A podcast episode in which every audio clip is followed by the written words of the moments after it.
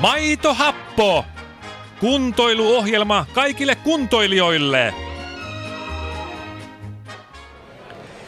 Tänään kuntoiluohjelma Maitohappo vierailee hollolalaisen keskiolut ravintola Päijät-Janon viihtyisässä iltapäivässä.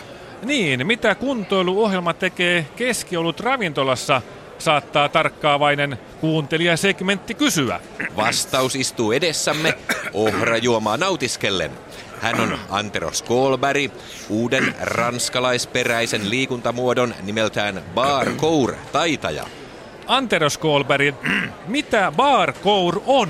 No, barcour on elämäntapa. Haa. Se on tapa katsoa ympäristöä uusin liikunnallisin silmin. Hmm? Barcourin perusidea on hoiperrella baarissa mahdollisimman nopeasti ja tehokkaasti innovatiivisen ja katkeamattoman liikkeen avulla pisteestä A pisteeseen B, niin kuin baaritiski. Tai pisteestä A pisteeseen WC.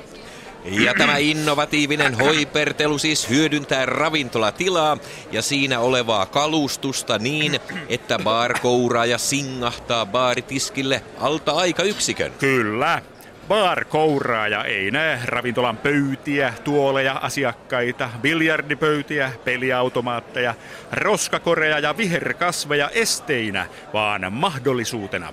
Ha. Bar-kouraaja käyttää näitä kaikkia esineitä hoipertelun apuvälineinä, joiden yli tai ohi tai ali hän voi hyppiä, jamitella ja kontata, eli sanalla sanoen bar kourata pöytiä ja tuoppeja kaadellen. Kuulostaa trendikkäältä.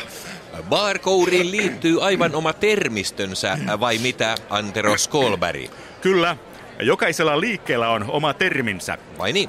Barkourissa on esimerkiksi erilaisille horjahduksille kymmeniä termejä, Oho. Ää, kuten esimerkiksi hupsis, sorry, anteeksi, wet trousers jump, kaksoishorjahdus kerien ja game over.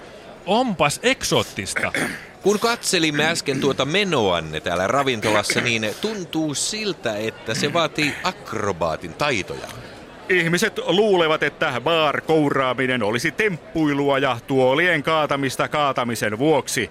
Mutta tärkeintä meille on se, että ehtii tiskille tai vessaan ennen valomerkkiä. Aivan. Ja aika usein ihmiset luulevat, että baarikouraaminen olisi sama kuin baarikouriminen. Mutta näin ei ole. Vai niin? Baarikouriminenhan ei ole liikuntamuoto, vaan suomalaisugrilaisen seurustelun ensiaskel.